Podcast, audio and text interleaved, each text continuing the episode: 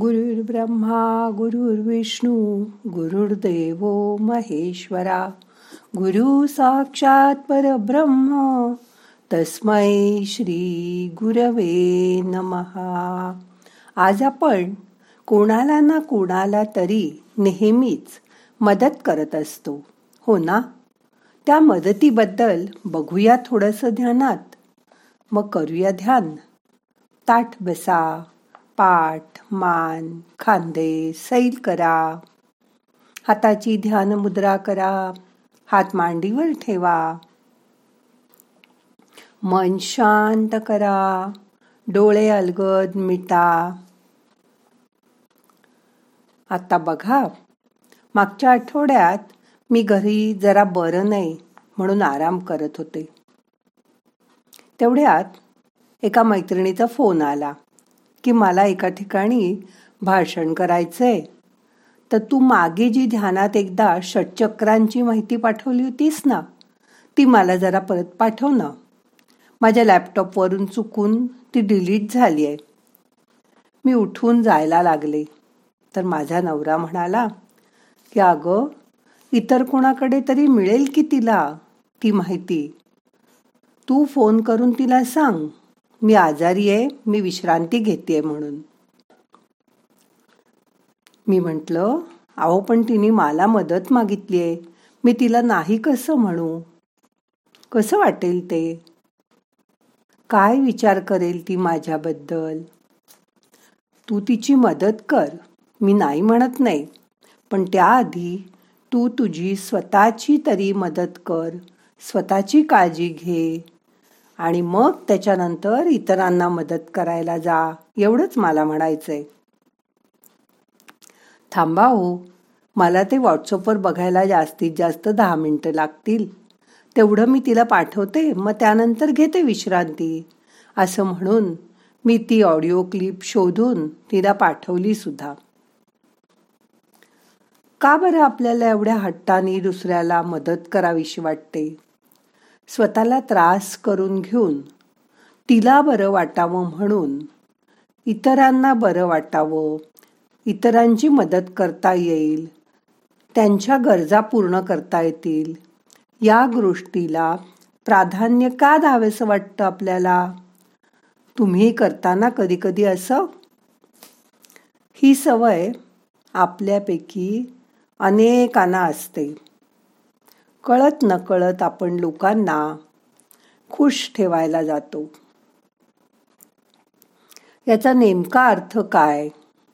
याचा अर्थ स्वतःचे नुकसान करून किंवा स्वतःच्या गरजा बाजूला ठेवून इतर व्यक्तींना सुखवण्यासाठी काही करणं. इतरांना आनंदी सुखी ठेवणं ही जणू काही माझीच जबाबदारी आहे असं आपल्याला वाटतं. पण ही सवय निरोगी नाही बर का? खर तर प्रत्येक माणसाच्या भावना या त्याची स्वतःची जबाबदारी असते. त्याच्या भावनांवर विचार करण्यावर इतर कुठल्याही व्यक्तीचा ताबा नसतो. त्यामुळे इतर व्यक्तींना सुखावण्यासाठी त्यांना बरं वाटावं म्हणून आपण आपलं वागणं आपले विचार आपल्या प्रायोरिटीज बदलण्याची खरं म्हणजे काहीच गरज नसते. पण दुसऱ्याला आनंदी सुखी करण्यात आपण हे लॉजिक कधीच वापरत नाही. कळत न कळत आपण इतर व्यक्तींना काय सुखावेल त्यांना काय आवडेल? काय रुचेल? हाच विचार करून आपण आपलं वागणं त्याप्रमाणे बदलत असतो. यात त्रासदायक गोष्ट म्हणजे अनेकदा हे करण्याच्या नादामध्ये आपण स्वतःच्या गरजाही बाजूला ठेवतो. आणि मध्ये आपण स्वतःच्या गरजा बाजूला ठेवून स्वतःच्या कामाला बाजूला सारून किंवा बाजूला डावलून दुसऱ्या व्यक्तीची मदत करतो किंवा दुसऱ्याला सुख देण्याचा प्रयत्न करतो.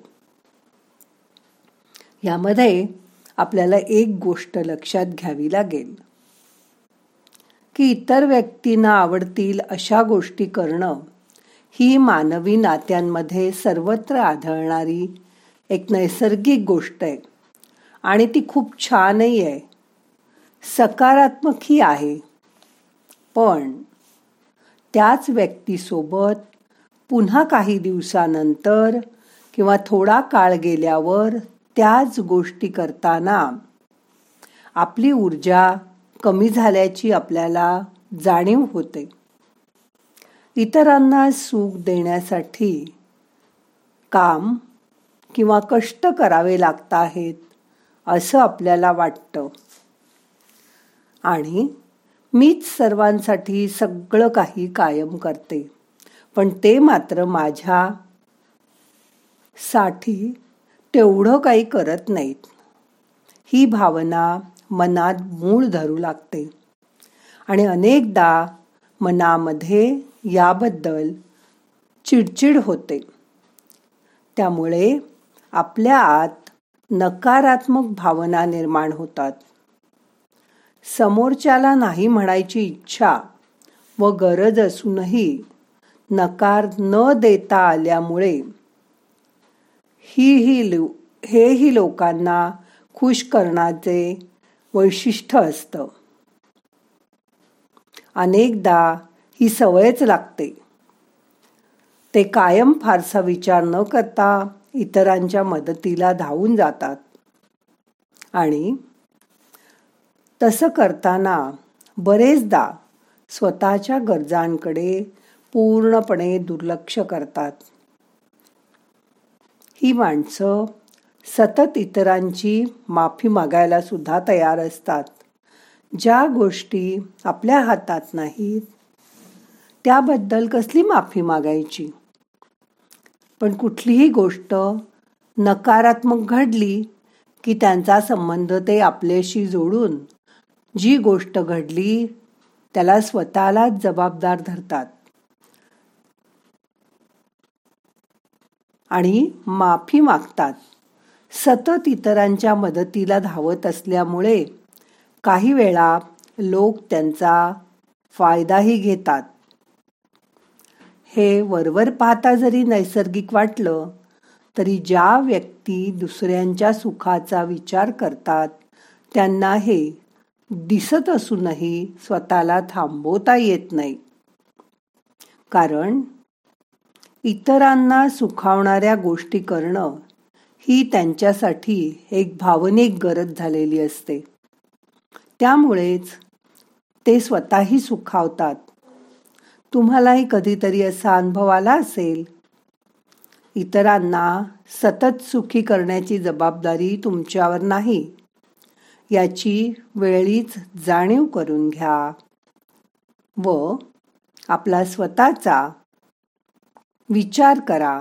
स्वतःचं मानसिक आरोग्य सांभाळा. आणि सारं काही इतरांसाठी कशाला? असाही विचार करून बघा. आज असा विचार मनात आल्यावर तुमच्या चुका तुमच्याच लक्षात येतील. आणि इतरांना खुश करण्याच्या नादात सुखी करण्याच्या नादात स्वतःवर तर आपण अन्याय करत नाही ना हे तुमच्या लक्षात येईल. आणि मग तुम्हाला स्वतःमध्ये तसा बदल करता येईल. असा आता दोन मिनटं विचार करा. शांत बसा.